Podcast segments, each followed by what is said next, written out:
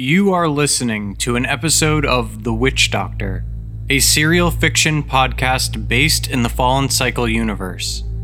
The Witch Doctor contains adult themes, violence, strong language, and occasional invasions of existential dread. Written and read by Equanimous Rex, edited by James Curcio.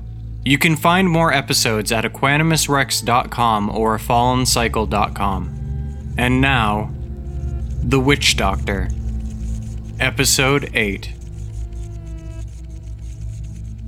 A man walked through the forest shade beside a brook. Smooth stones crunching beneath his feet, he rounded the bank, stepping over and atop small boulders. Passage to the other side. The brook fractured into a murky froth on the rocks that lined it, flecking his boots, hanging a brackish perfume in the air. On his back, the man wore a simple brown rucksack from which the most peculiar assortment of objects hung. They swayed with every step, often striking against one another with audible clinks and clangs. Affixed to his pack were patches and metal charms, bones wound with copper, a menagerie of plants flourishing in corked bottles. The low hanging branches of trees caught at some of his treasures, but he did not seem concerned. He was shod head to toe in patchwork, salvaged and bound with frequent and crude stitching. A hood covered his head, and a black bandana masked his face. Two halves of mismatched sunglasses, welded together in the middle, obscured his eyes. He gripped a walking stick, some piece of deadwood from the forest, in one gloved hand. In the other, he held a dried grass basket, the top of which was covered with a piece of cloth. No firearms, no weapons of any kind could be seen upon his person. 182, he muttered. 26, 6, 182, 26, 6. The stranger stopped, examining the edge of the brook, studying its lines and curves. Mosquitoes buzzed, maddened at their inability to pierce his skin. He swatted at them, half heartedly, and mumbled curse words when they'd fly under and get caught in his hood. When a loud crack emitted from the forest behind him, he paused and turned silently towards the trees. Bursting out of the foliage, a brown and white dog came hurtling towards him. God, he exclaimed from beneath his bandana. Calm down, would you? Sit, sit. The dog skidded to a stop at his feet, nearly knocking him into the water, missing only by inches. It was a stocky and muscular mutt, but not large, its head only reaching to the man's knees. The dog's tongue lolled out playfully, dripping and wet. It squinted, and its ears flopped to one side proudly. Stay, the man ordered, and he held a hand up toward the dog and stepped back to look at the stream. After a couple of seconds, the man cursed and looked back at the dog. It was sniffing at a cluster of pale ferns beneath an oak, 20 feet from where he had been. I told you to stay, he yelled, shaking his walking stick at it. The dog turned and looked at him, moping, and sat next to the ferns. No, that's not what I. The man started but gave up and sighed. Come here. Snapped fingers pointed to the ground. The dog cast dark soil into the air as he launched towards the man, spun, and sat dutifully at his feet. We're gonna have to work on that energy. The man sighed. Why don't you go take a nap? The dog responded by chewing on its testicles shamelessly, making guttural, wet noises of ecstasy. I'll have fun with that, the man said, and he continued on his way down the side of the stream. The dog, not wanting to be left behind, followed him, loping alongside lazily. 26, 182, 6. The words rolled off his tongue like spittle. He didn't even hear himself anymore. They were walking away from the river now, a much larger, much nastier waterway that flowed parallel to the brook. He hadn't wanted to get near, Having scouted southward, he found the river smelled like blood and aerosols. Something upriver, no doubt leaching into the water, he guessed. That river's a goddamn hazard, that's for sure. I wonder if the townies drink it. They can't be. He mused as he trod. 182. Almost six months back, when snow had covered the ground and breath turned to steam in sub zero air, the stranger had first approached, then given the town a wide berth. Considering himself a seasoned veteran to territory travel, he'd been cocky, eschewing the respite of the resettlement in favor of a more hasty northern trek. His goal, so far out of reach for so long, was finally close by. The Wilder, or more accurately, would lie within. Miles to the west, he'd found a half collapsed bridge, never repaired. The two of them, man and dog, had climbed across the rubble. They had entered the forest beyond, the same forest through which they now walked. The original trek through the Wilder had proved slow, ultimately dangerous. At first appearance, the woods had seemed normal, if bleak. The ground, already thick with snow. Bereft of leaves, the trees had looked skeletal, cautionary, warning him from approach. But the further he got past the ice dusted scrub brush, the wider the spaces between the trees, the fainter the light of the world beyond seemed to fade. The man had watched the material reality of the land shift relics of the past, gone wild, flourishing, despite sense, in the cold seasons as assuredly as the hot. Around here, tumors and growths grew haphazard through both flora and fauna to such an extent that spotting a specimen lacking such telltale disease was disquieting in its own right. Flightless birds jumped squawking from tree to tree, spraying the dog in him with clouds of musk carnivorous pines, sticky sap needles curling around a perfectly healthy looking robin. Cat sized woolly toads hunted squirrels with forked dual tongues. He'd seen a few of these last ones up close, hopping and bleating, along the edge of a makeshift camp.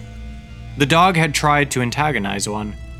Being almost assuredly poisonous, the man was forced to tie a length of rope around the dog's neck. He'd taken care to knot it so as to ensure it remained a fixed loop. Creatures of instinct, in a counterintuitive anomaly, the both of them.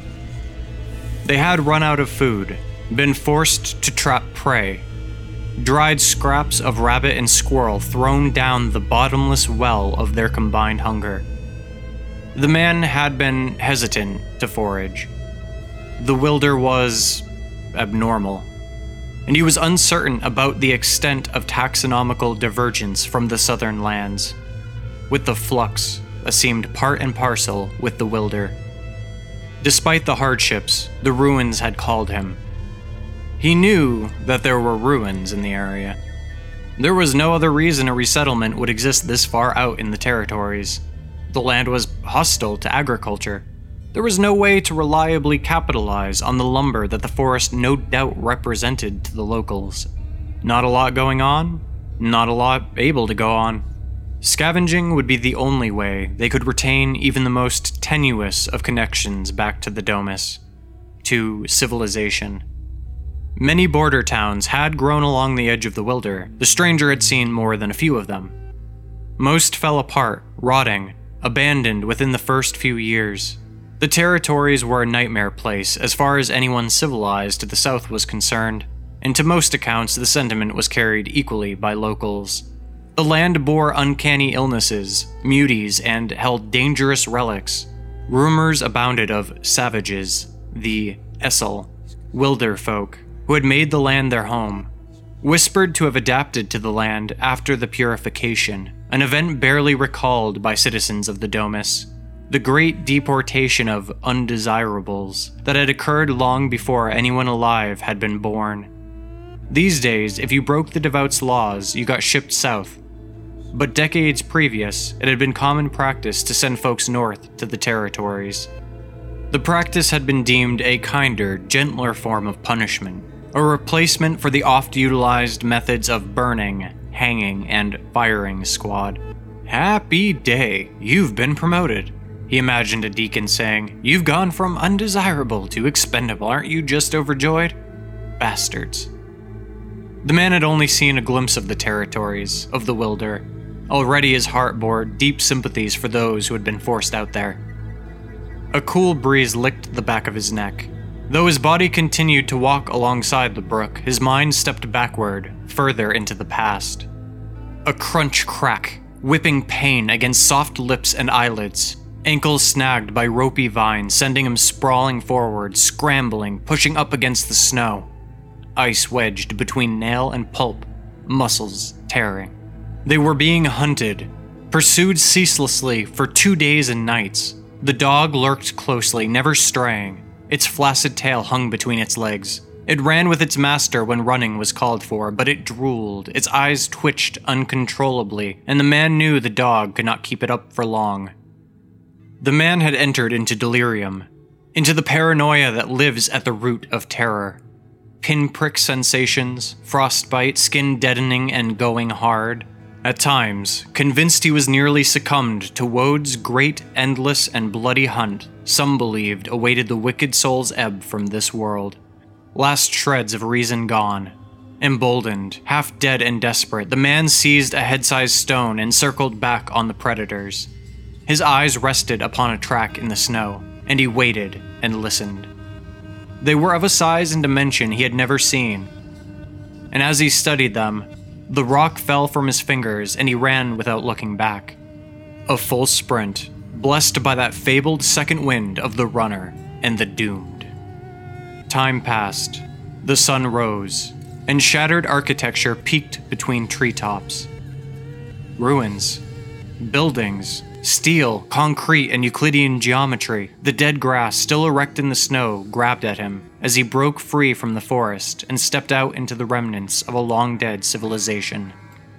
He walked slowly, with crunching footfall, dripping red blossoms in the snow. Bleeding, he realized. I'm bleeding. The dog whined, ears perked, then sheltered. A frantic race against unconsciousness, a fire lit, deep sleep. The present came back to him. The dog was growling. The man squatted, setting his basket and stick beside a rotten stump.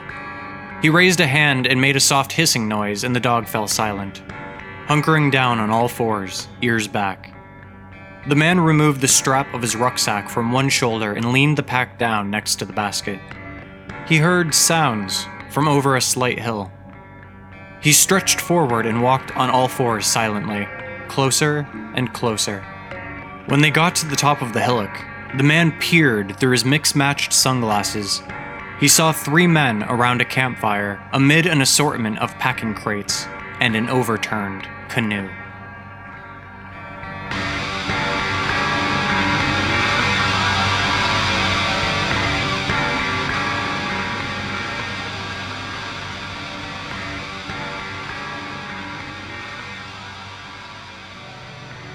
Hey folks, it's me, Equanimous Rex.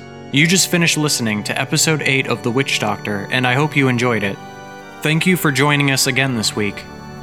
I'd really like to encourage everyone who's a fan of the show to visit my site while I have you here for a second, uh, equanimousrex.com if you haven't already. Link will be in the show notes. I've been producing art related to the podcast, including maps of featured locations and in world propaganda posters, stuff like that. I can't share it on the podcast, so if you want to see it, you're going to have to mosey on over to my website. If you're interested in supporting the podcast and getting some sweet rewards, both digital and physical, check out the Patreon at patreon.com slash witchdoc. Patrons can get access not only to a patron-only Discord channel and Facebook group adminned by myself, but at various tiers, you can even get a shout out on the show or a sweet enamel pin of the show's logo created in partnership with Amun Disalvatron of Prismetamagick, link in the show notes. You should seriously see these pins, they're extremely high quality. You can find all this and more at patreon.com slash witchdoc. The Witch Doctor is part of the Fallen Cycle mythos, a collaborative transmedia project spanning multiple works, including but not limited to comics, musical albums, novels, and more. You can find all current Fallen Cycle projects on fallencycle.com. The music in this episode was created by James Curcio, P. Emerson Williams, and Scott Landes. If you liked what you heard, you can find more at the Fallen Cycle Bandcamp at fallencycle.bandcamp.com or P. Emerson Williams' Panic Machine at digital.panicmachine.com. Special thanks to James Curcio for mastering the audio.